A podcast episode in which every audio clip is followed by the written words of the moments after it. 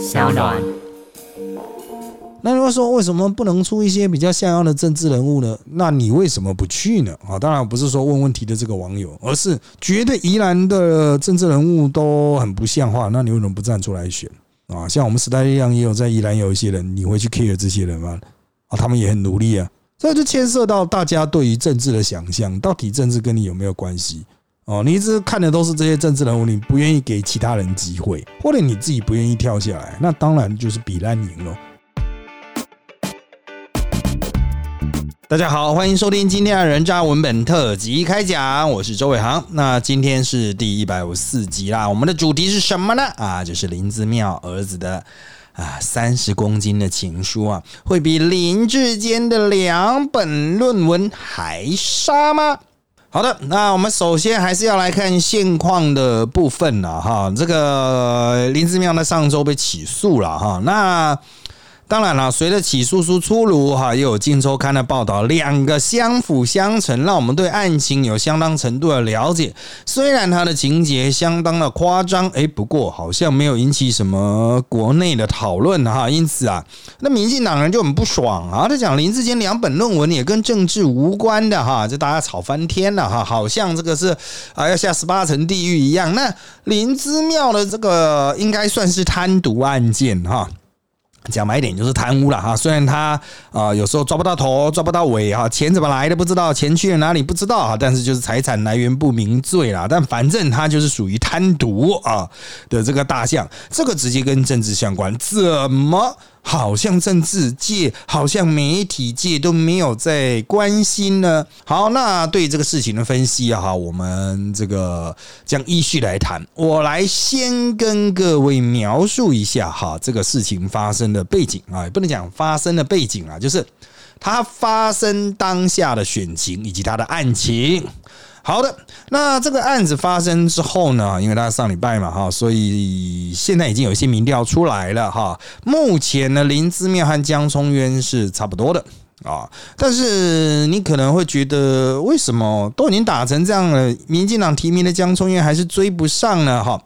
我必须要说哈，民进党的江松渊在获得提名之后，他曾经一度追进林之妙，可是林之妙拼命的撒资源嘛，毕竟他是县长，他可以撒资源，拼命的跑，拼命的扫啊。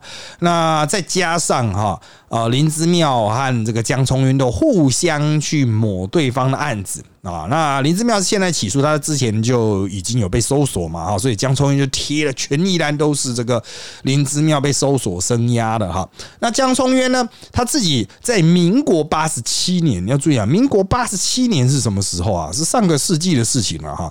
江聪渊在上个世纪的事情，曾经有一个盗采砂石案啊，那个是简易判的哈，简易判决是三个月。啊，那当然是相对比较轻的轻罪了。但是呢，林之妙不客气啦，也是全宜兰都贴哦，这个家伙盗采杀死了啊，巴拉巴拉的。所以整个宜兰就是他们的贴图大战啊。那在贴图抵消掉这个彼此的这种一定的这个应得值之后啊，林之妙透过自己的勤扫勤跑哈。我们之前看到最后民调是领先五趴，不过林之妙说自己领先十趴了。啊，就论文门之后，可能又让江从渊稍微再掉一点啊。好，那起诉后呢，这个案情这个消息流出啊，哈啊，当然又相当程度上挫折了林之妙啊，把他的这个领先优势抵消掉，可是也没有让江聪渊飙起来啊。所以我个人认为啊，哈啊，接下来才是真正开始展开双方的厮杀了哈。就是林之妙他短期因为已经被起诉了嘛，不可能那么快判出来啊，所以就看双。方怎么去操作议题？好，那当然这个是这个选情的部分。首那我们接下来要看的是这个啊案情的部分。它的案情非常的复杂啊，有非常多的看点啊。那我以下大致整理为两个面向哈。进一步了解的话，你可以去看一些相关的报道新闻，它比较完整，用文字来慢慢的看哈，可能。更能够掌握它的全貌了哈。好，那我必须要说，这个案子呢，啊，它不是一个案子。现在林之妙被起诉的有两大方向，那其中有三大疑点。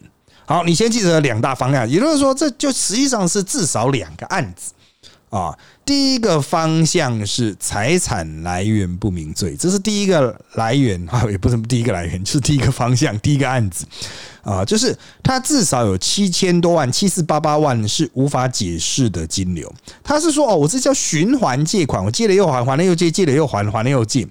跟这些人借款啊，跟那一大堆账户借款啊。好，那当然啦，这个账户的拥有者他自己也很爽快的承认，就说没有啊，我没有借款啊，我是把我个人的账户出租出借给林志妙，让他去处理金流。讲白一点，就洗钱了。啊，啊就是这个账户持有者是这样子说，那当然减掉就可以办了啊。人你说是借款啊，林志妙说是借款，可是账户持有人说哦，我已经把账户借你了，就人头了，就给你洗钱用的。啊，那么这个在法律上啊，财产来源不明罪，他虽然不知道这个钱怎么来的，也不知道钱往哪里去了啊，因为他有被领出嘛哈，但是反正就是有一大堆不合理的钱啊。好，那这个会爆炸啊，因为账户持有者已经说他就是没有借款，只有出借账户啊，所以某种程度上哈，这个。门也关起来，要判也不难判啊。好，第二个案子啊，就是他们一直讲罗东的一块农地啊，哈，就是林之庙哈帮这个农地去桥能够免征土地增值税啊。那这个部分呢，它有一个桥的过程，一开始是不给他免征啊，后来呢，就是一路桥桥桥桥到可以免征土地增值税啊。然后这个地主哈又在这个帮林之庙哈给他一些好处之类的哈。好，这个案子的重点是有污点证人。这个污点证人是谁呢？就是原来在处理这件事情上的一个代理处长的副处长啊，他出来当污点证人啊，所以呢，检方就没有对他求助什么啊，反正他就污点证人嘛。所以你的厅里面也出了一个算叛徒吧？那这也死定了啊！这基本上死定。你可以注意啊，他现在的两个案子，第一个财产来源不明的那一趴哈，借他账户的。啊，已经背叛他了啊！再来呢，就是在这个土增税免征土地增值税的这个部分呢，啊，这个啊副处长应该讲到副处长啊也背叛他了，所以都已经有人证可以去跟检方啊，或者是跟法官说明完整的这个故事。啊，所以我个人认为这个案情后续对林志妙是非常不利的啊，啊，基本上就挂定了啊。那你会说哦，那所以这个是什么？这个就是贪渎了。我再次强调，贪污很重了啊，贪污很重了。那他们现在出来讲说什么？嗯，这个什么不符比例原则了没有啊？贪污贪个三万块啊，一样的关你关到这种谁高了啊？好。那再来是三大疑点，我刚才强调案情有两个方向，接下来是三大疑点啊。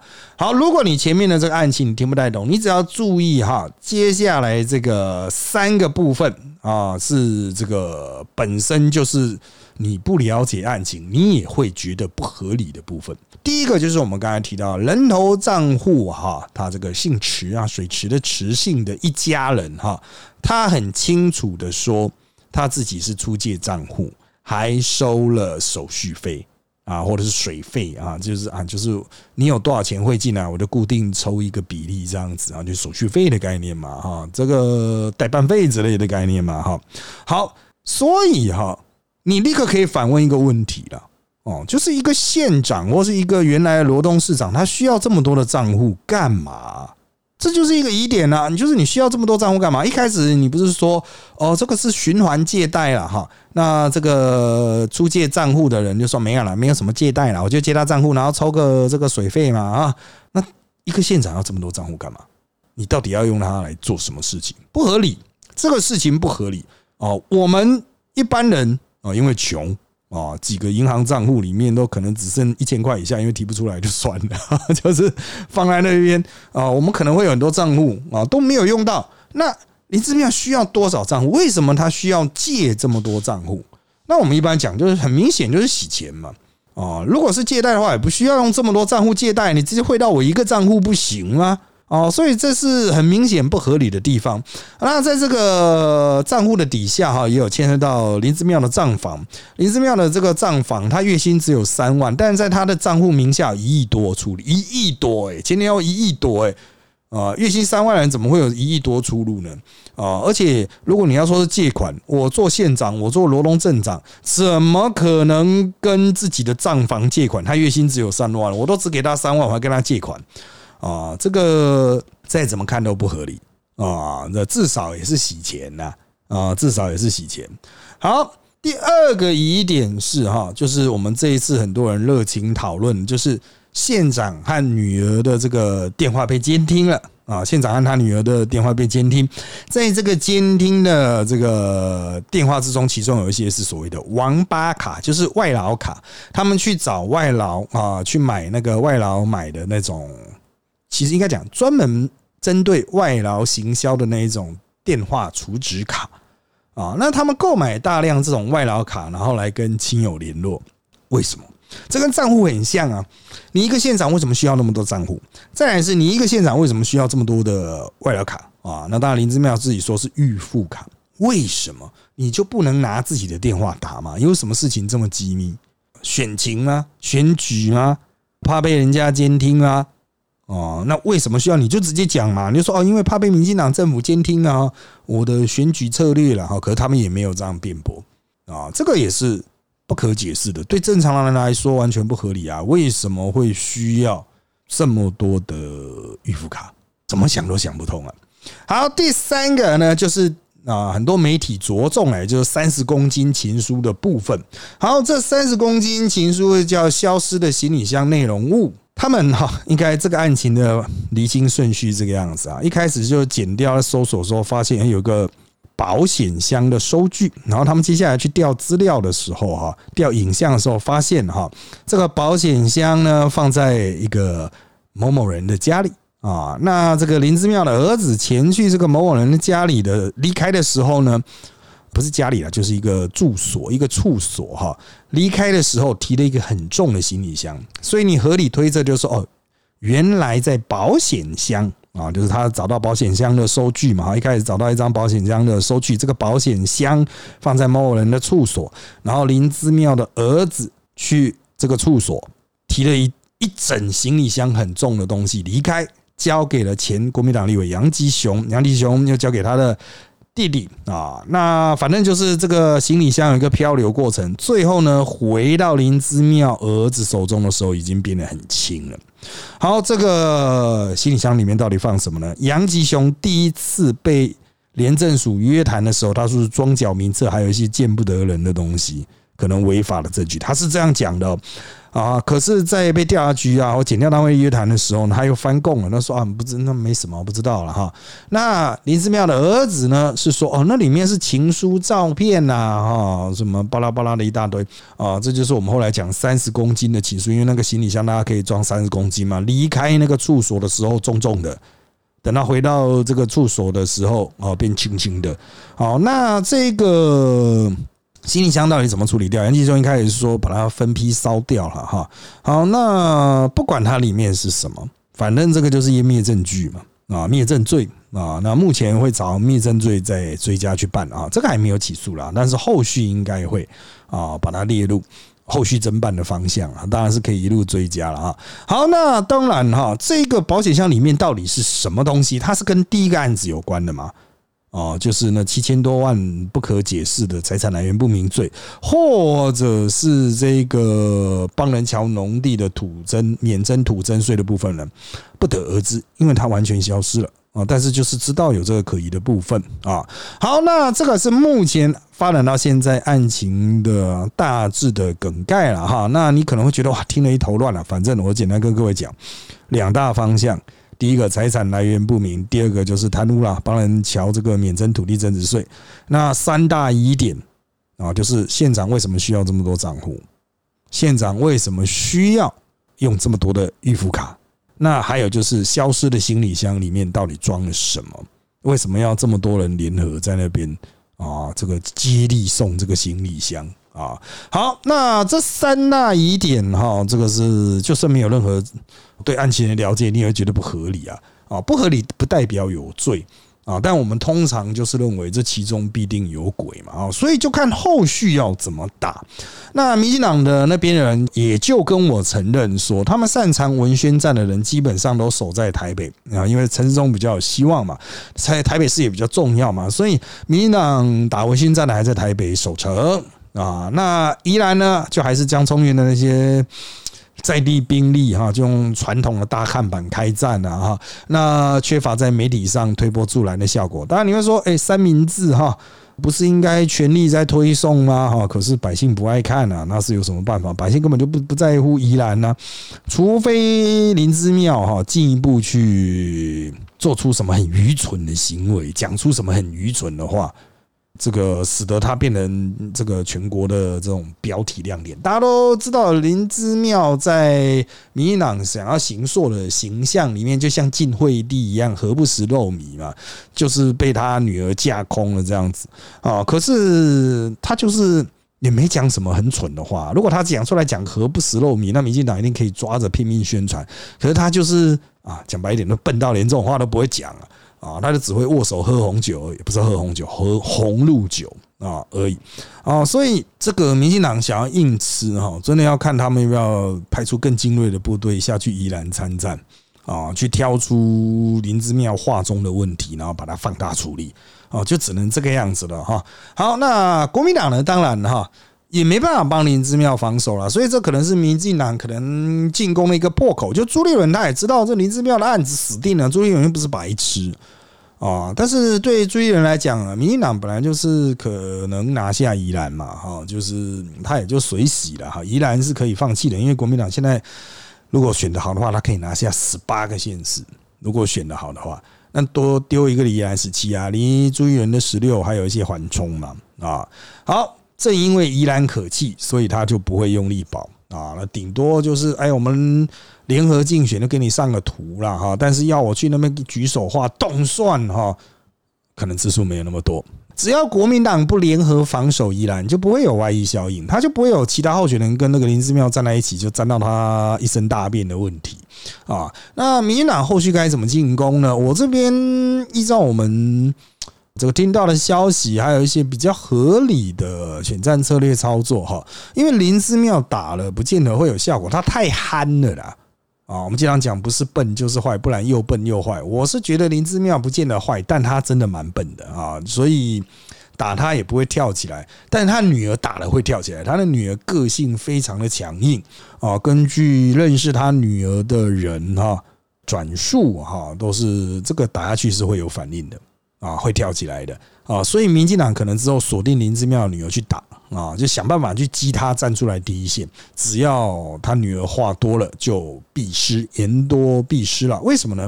过去他们在宜兰都没有碰过正规军，哦，都没有碰过这比较攻击性的媒体啊，就给他们都混过去了。所以他们在宜兰就有点宜兰王的那种味道了哈。不过，如果把战局拉回到台北的媒体圈的话，啊，每天在那边狂轰猛打林之妙的女儿，他女儿是有蛮蛮有梗的哈。就我所知，他女儿蛮有梗的哈，就是也有也会有一些点可以打。那持续打下去的话，他女儿可能会气破破的啊，就跳出来啊，也许就会出现破口哦，也许就会出现破口。好的，接下来我们就来看各位网友针对这一个选区的各式各样的问题。好的，每周末我们都会在我的粉砖特级宴小周的人渣文本上面提出下周 podcast 啊主题的提问啊，有相关问题的朋友都可以自由的提问啊。当然了，我们原则上还是围绕着主议题来谈啊。所以有一些人他是单纯抒发个人意见，或者是他是问其他选区，但实在跟这边牵不上关系的哈，那我们就都 pass 过啊，pass 过就等到。之后啊，在其他的直播啦，或者其他相关的 podcast 哈，我们再来谈啊，再来谈。好的，我们来看这周的第一个问题是啊啊，请问宜兰两个县长候选人会有前科，或有被起诉，宜兰人该怎么在两个烂梨子中做选择呢？哦，还是选你看的比较顺眼的，不就是这样吗？啊，当然我不会建议你投哪一边啊，其实我也不认识江聪渊了哈啊，虽然。个人家里面啊，跟他有一点点的联系和关系了，但是我对这两个人都啊，其实没什么关联性了哈啊。那你若问我哪两这两个家伙哪一个比较烂呢？哦，就违法程度哪一个比较严重呢？那我只能跟你讲啊，废话，当然是林之妙啊，他这个成情节太严重了。江聪渊那个判三个月，你就知道了啊，还是简易的，民国八七年了，也够久了吧？啊，当然他是不是还犯罪呢？是，有没有被判刑？有多久？三个月。然后呢？可是贪渎罪啊，啊，动辄都几年了啊！像那个我们之前那个徐永明的案子，不是啊？那判到他七年还几年了啊？一审了啊，很重的啊！他开什么玩笑？那程度差太多了啊！随地大小便，你那拿刀子在人家肚子轻轻划一下的差异性啊，哈啊！所以当然了。啊，不只是犯罪的问题啊，你也要稍微去比较一下，哎，这两个县长候选人对地方建设的看法、观点还有大方向啊，也许哈，他们两个人啊，在这些方向不会有什么差别。那当然可能就是用情节、犯罪情节的严重来做判断了啊。好，当然万变不离其宗了哈，就是依你自己个人的偏好来投票哦。那有些人的偏好就是抗中保台，你要用抗中保台来投票的话也可以啦，你高兴就好啊。好，下面一题，他说啊，宜兰自水牛波之后，怎么就怪怪的呢？哈，陈欧破不用说了，江聪元怎么连妙妙仪都赢不了？宜兰人是看透了什么？当然，民进党的执政哈，在宜兰呢也曾经引起很多争议，比如说农地盖房子啊，盖农舍的问题啊，就吵得很凶嘛。那陈金德呢，哦，也搞得不是很好，本来要让陈金德接的啊，就是搞得乱七八糟。哦，最后他也不敢选，被骂爆了。陈欧珀呢，两光两光的，要注意他们不同派系啊。一边新潮流哈，陈金德将成为新潮流，陈欧珀是郑国会哦，那他也会有一些派系的差异性了哈，像水牛博郑国会这样子啊，那。这些派系的属性、派系的内斗，加上他们的执政期哈，有很多被批评的地方啊，比如说盖农舍啊、开放盖农舍等等的啦，还有一些产业发展上的方向了哈。再加上民进党人可能真的是民主圣地过太爽，所以在跑地方上啊，处理一些议题上啊，都没有国民党人那么积极啊。妙妙以他厉害一个地方就是哦，他车上都会固定放那个红露酒。啊，这是其他名嘴告诉我的，就是他只要到一个工地去拜访人，哇，都是那红肉酒就一箱抬下去的。他只要经过工地就进去拜票啊，所以在宜兰的那个一些业界里面都说哈，如果你没有握过林之妙的手，那你可能不算是在宜兰人啊，不算是在宜兰会出门的人。哦，应该是这样子啊，所以林之妙也是透过握手去握出一片天，不然从吕国华垮台以后哈，依然其实国民党也没这么好选啊。那林之妙是有他厉害的地方啊，这个蛮真的是蛮勤跑的。那你们说啊，这是太低等了吧？只要去握到手哦，就就可以选了吗？每个人投票理由不一样嘛啊，有人就是为次手就一世情啊，对不对？哦，所以。如果你想抵消掉人家的这种威胁性吧，那你就拼命握手，不就是这样子吗？啊，所以我只能说了，林之妙他也算是一个奇葩啊，操作上的奇葩。他的兴起有他的个人的优势在啊，也牵涉到民进党的这种内斗啦、执政不利啦啊、外在大环境啊所造成的衰退。好，下面一题。林之妙的这个包能够让他领先江，那应该解读成林在地方的实力比较雄厚，还是民进党业障所导致？啊，有老师说过，民进国民党的烂已经被便利效应递减到一个极限。那换个方式问好了，究竟这个案子或接下来国民党的包能对学弟产生什么影响呢？啊，我们先来回答前半部的问题啊。林之妙在出这个包之后，是不至于领先江聪渊了啊。他们领就算会有领先，也已经没有统计学上的意义。那么林之妙的地方实力是不是比江要雄厚呢？你要注意，林之妙是县长，江聪渊是宜兰市长，本来就是县长会比较雄厚啊。县长有县长的 money 嘛，市长是有个 P money，市长就只能管乐色车而已啊。所以战力本来就是林比较雄厚，资金。资源都是林比较雄厚，那你说民进党有没有业障呢？有啊，林志坚的那个论文啊，那当然有业障啊，会影响到啊。本来已经宜兰就没多少高知识分子票了，你这样子又让人家流失，他不见得去投林志妙，他不出来投票你就倒了。好，那回归根本了哈，那国民党的烂哈。啊，当然大家都觉得说啊，论文抄啊，国民党都抄论文啊，算了算了，国民党这样啊，国民党贪污啊，国民党都贪污啊，啊，算了算了。那你同样的一题打民进党，或是对民进党来说都很伤，对国民党就没那么伤哦。所以我们接下来要问的是哈，国民党还出什么包会对选举有关键性的影响呢？我个人认为哈，嗯，所谓边际效应啊，边际效益哈。其实它是在于讲白点就是稀缺性了哈，就大家会比较注目。所以国民党都贪污，国民党论文都是买，国民党学位都是买这件事情啊，不能讲都了，多啊，很多人是买的啊。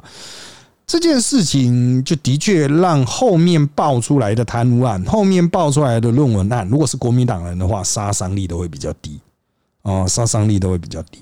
那在这样子的状况下呢，我们就必须反过来，那国民党还有什么其他的包还比较罕见的啊？或者是我告诉你，连杀人当黑道什么？其实大家也都习以为常，国民党就这种烂咖很多嘛，哦，所以你问我是什么，我只能说一定是之前比较罕见的状况才会引起选举的震荡哦，之前比较罕见，或对这个候选人来说，对卢秀燕来说，对侯友谊来说，这种指标性候选人来说，大家不相信他会做的事，大家不相信他会做的事，哦，那这会是什么事呢？我当然没办法跟你讲，因为我不知道。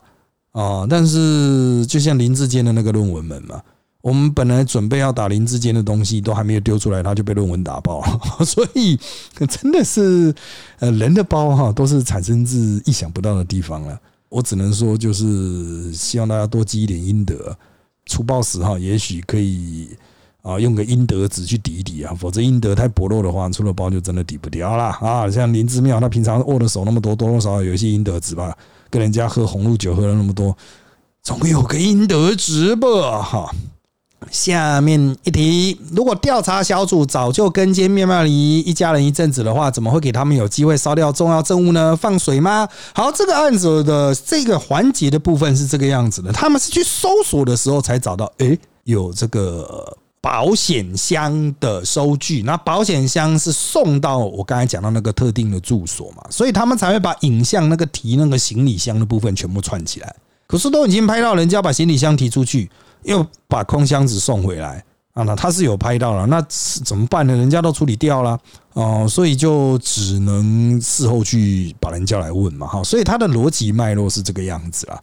啊，这个有监听啊，但你要讲跟监哈，实际上是比较困难的哦。监听是有了，所以他算是一个查案子后面哦，或是查到一半发现的部分，并不是一开始我们监听，哎，他们他们说要。灭证了哈，然后我们去追行李箱还追不到，不是，他们是后来发现行李箱的收据，才确定这个住所，才确定摄影机镜头啊，才确定画面中的人物啊，才确定了有一个行李箱出去，有一个行李箱回来啊，这个都是透过摄影机的镜头了哈，监视器的镜头了哈。好，在下面一题，面面样选不下去了吧？这样还不会退吗？啊，承认我们刚才讲了哈，因为国民党人哈。啊，其实很多人说朱立伦为什么不叫林志妙退？难道没人可换吗？还真的没人可换啊！林志妙都已经投那么多钱下去选了，你现在换人，他甘愿吗？他绝对不甘愿的，又不是林志坚，才选个两下的挂了啊！林志妙你选多久了？哦，所以林志妙本身不会退啊。啊，那他的女儿也不肯退嘛。啊，他女儿在事发起诉第二天也发了个讯息给他自己的核心支持者。哦，那表态就是坚定的选下去了。那朱立伦当然也没理由把他拉掉啊。朱立伦在宜兰也没有自己人嘛。啊，那你会说这样对国民党整体选举是不是很负面因素？一定是负面因素，没办法换啊。哦，除非他自己退啊。如果他自己不退的话，他就不会退啊。就跟林志坚总要演到自己退吧。如果你国民党说演说啊，林志妙已经说要退了啦，结果林志妙跳出来说哦，我没有要退啊，哦，没有要退啊，哦，那怎么办？下面一题，朱立伦挺妙妙姐是想把蔡英文挺林志坚失智列车的戏码再演一遍吗？蔡英文的这个失智列车哈，真的是蠢到了极限。但是朱立伦的这一台失智列车哈，并没有再办法再帮国民党多失一些智了，你知道吗？哦，因为蔡英文之前就是把自己描述形象塑造成英明神武嘛，神机妙算嘛。可朱立伦呢，在我要注意啊，告诉各位哈，就是蓝营媒体。一直都在丑化朱立伦，一讲话他很蠢呐，他做这些策略都蠢爆了，怎么样怎么样怎么样？连蓝营媒体都在长期丑化朱立伦。那你你想现在朱立伦挺妙妙妙妙几后妙妙一哦？你说这台失智列车会让人感觉特别失智吗？啊，他人家本来就是已经被描述成失智轮了啊，所以我个人认为这是便利效应的问题啊。啊，如果朱立伦之前都是被大家形容的神机妙算，那现在这一招会有杀伤力。那如果连蓝媒，我要强调，连蓝的媒体都把朱立伦描述的很失智啊，那最后呢？啊，就不是，实际上你也没办法再失智了吧？都已经失智到了极限了吧？哦，所以这件事情呢，目前看起来是被朱立伦 pass 过了，就看后续民进党的追击了。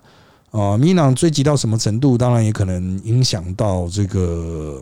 事情会不会向上升级哈？不过，因为我目前看哈，嗯，我不觉得民进党的追举会很有效率。民进党之所以这一次会选输千啊，还没有输了，然后选的这么衰啊，哈，跟他们很多策略上的错误、战力上分配上的不均有非常直接的关系。好的，啊，那当然，下面一题也是问差不多的问题啊，就是没打算换人，是因为觉得宜兰跟竹县花东一样稳。啊，还是没人可换啊！答案是没人可换，但是它绝对不像竹线和花东一样稳啊，是没人可换啊，没人可换啊。那个，而且明明也花那么多钱啊，他怎么可能愿意自己退下去啊？谁要赔他这个钱呢？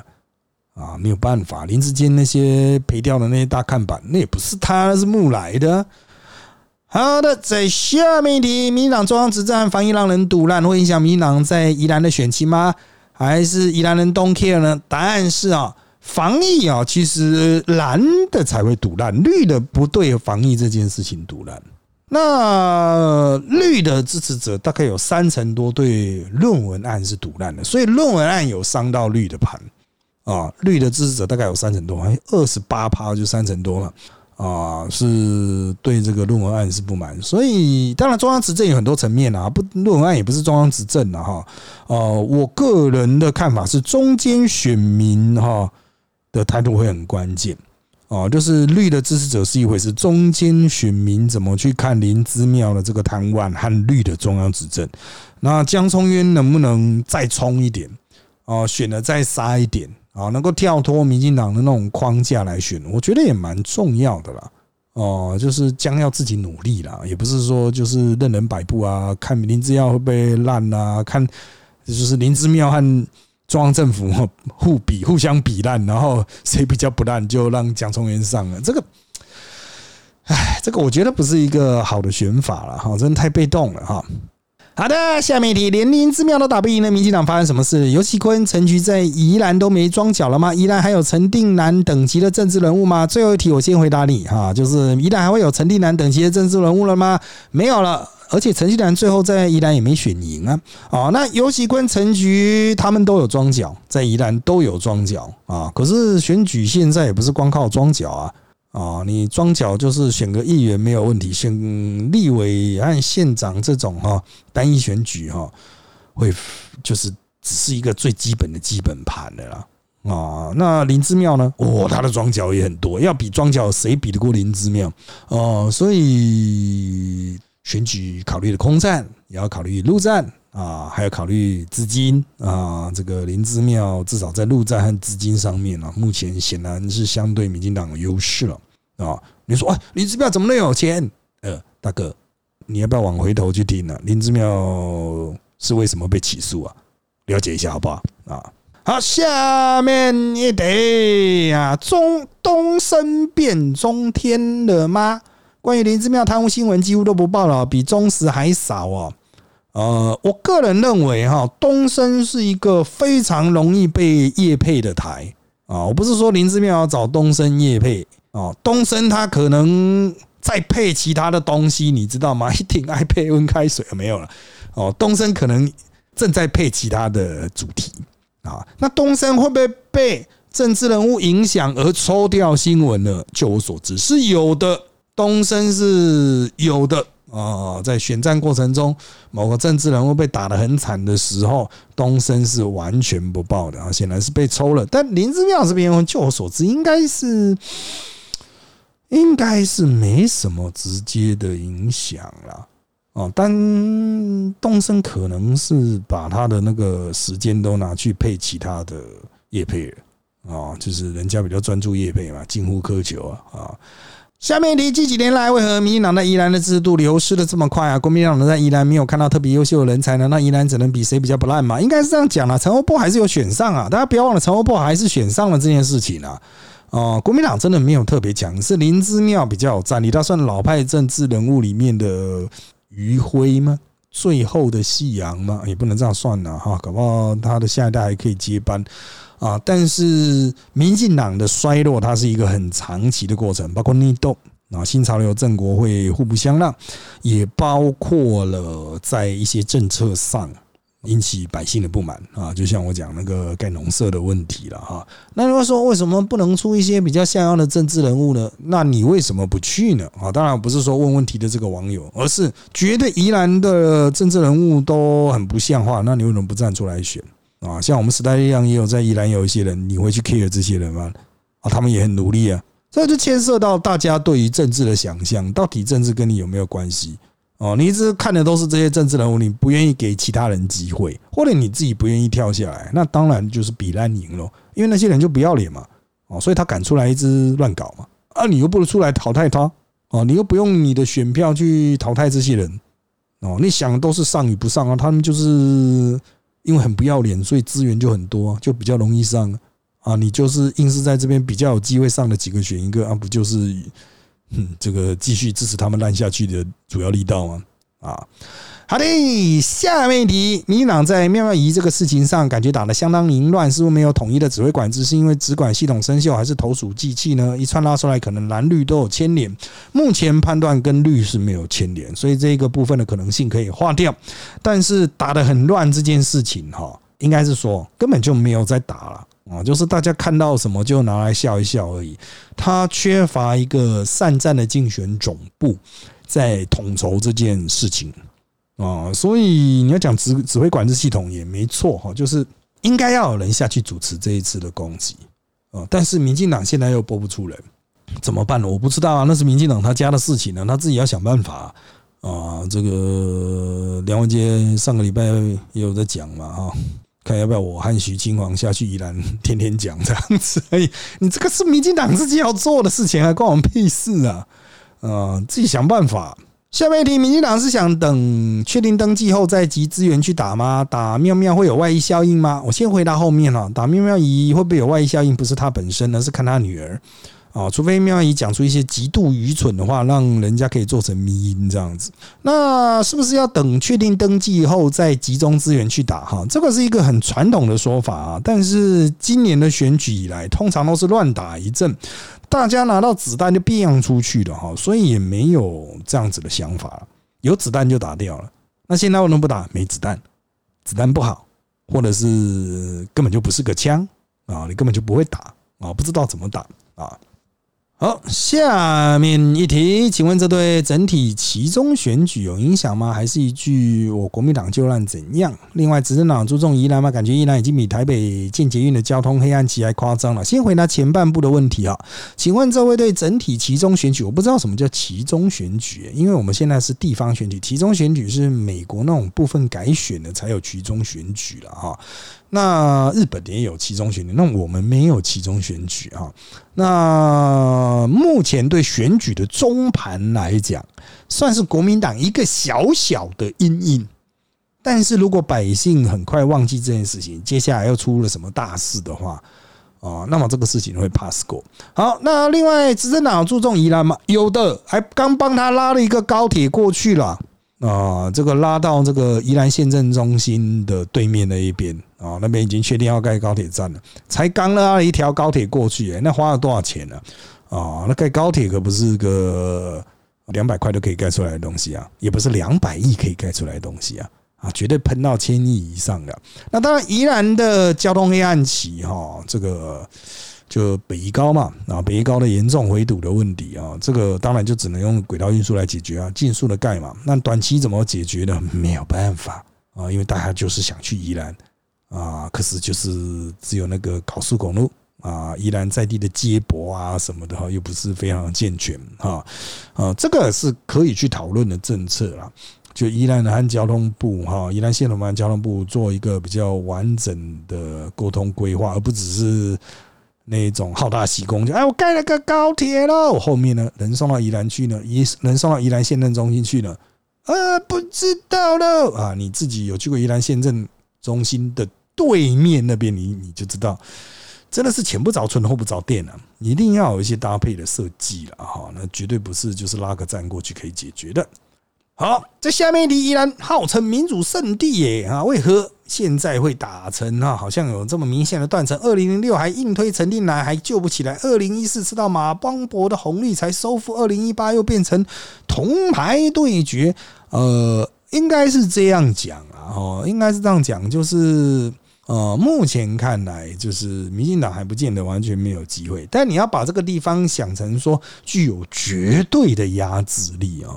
民进党具有绝对的压制力，我们就举高雄为例好了啊，高雄就二零一八就翻掉，高雄不是有绝对的压制力？他说台南台南才有绝对的压制力，可是上一届哈，你看民进党和国民党差几趴哦，就是说不要把这种民主圣地哈，这个当成是有强大组织票，它其实是一种，你可以把它想象成民意翻的很快的地方了。啊，所以我们才讲说它是民主可贵之处嘛，它不会对威权臣服嘛，啊，嗯，百姓是最大啊，那么你前提就是要去拉拢百姓呢，啊，那到底要怎么拉拢呢？每个人都有自己的做法嘛，啊，你不能说哦，民主圣地就只能投民进党，那就不叫民主圣地了。下面一题，小智的论文是等被判定后才下架小智，但是情书呢，在起诉前就被烧掉了。没有情书剪掉和媒体现阶段露出的情报来看，选后判刑的几率高吗？选举这段期间，民党会主导这个议题打，还是会有下一个更有爆点的？这个就题很爆了呢。你说要更大的话，那不就是那个之前那个强奸杀人的哈，才会有更有爆点的吗？贪污就已经很爆了哈，所以就好好打这个议题啊，然后落实到巷战。啊，每一条巷子都不断的去强调，才有办法。那选后判刑的几率高吗？我依目前现有的证据来说，基本上死定了，一定会有罪。一审有罪，二审有罪，三审应该也是有罪。他有些东西可能，比如说那个行李箱里面放的东西到底是什么，它并不是判刑的关键，因为他已经现在就有一些很明显哦，就是证人都已经作证的部分，然后市证也很齐全。人证物证都很齐全哦，所以基本上死定了哦。那很有可能林志亮做不到两年，他如果这届顺利连任哦，做不到两年就被抓走了。县长是可以抓走的，立委才不会被抓走，所以才会有那个陈超明啊，他在那边讲说，本来说我要选县长证明我的清白，后来发现嗯，选到县长还会被抓走哎，那那那不要清白哦，就就还是要个立法委员，这样才不会被抓走啊啊。好，下面一题，请问啦，喵喵喵到底能不能逃过这一波啦？哈，另外朱立伦说会挺喵喵妈啊，就喵喵姨、喵喵妈、喵喵姐都是同一个人啊，会挺喵喵到底？国民党真的挺到底吗？最后判决有罪，国民党会不会萎缩？判决有罪，那就真的只能认了啊。萎缩，我看不太懂你这边的意思，诶，就是缩和萎缩，国民党一定会少一席啊。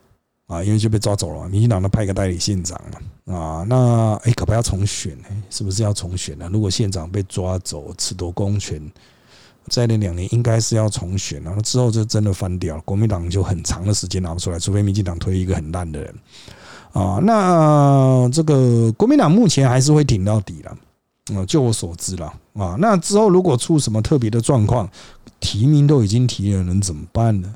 就是顶多他就说我独立竞选了哦，就不跟党中央绑在一起嘛，就双方不要互相伤害嘛，就只能这个样子。反正当选之后再重回国民党就好了没？他可以边哭边退党啊，然后退党之后再重回国民党啊，懂吗？这样花莲也不是这样选的吗？都是这样的啦啊，国民党就是这样的哈。所以如果真的要断尾的话，就退党了啊，不让国民党开除就退党了。啊，但是在选前应该是没有办法判出来啊啊，所以就看后续的发酵效应啊，主要还是看民进党怎么打了哈。民进党打的不好，也不能怪我啊，到底关我屁事啊？还居然叫我去帮忙打啊？好歹给点钱不啊。好，那不管怎么样啦，我们就继续再看下去。不过今天时间已经差不多了，就谢谢大家收听本期的人造物们特辑开讲。现在各大 Podcast 收听平台如上 APP、Apple Podcast 和 Spotify 都可以听到我们节目，欢迎大家订阅、留言给我们五颗星。那我们就下次再见喽，拜拜。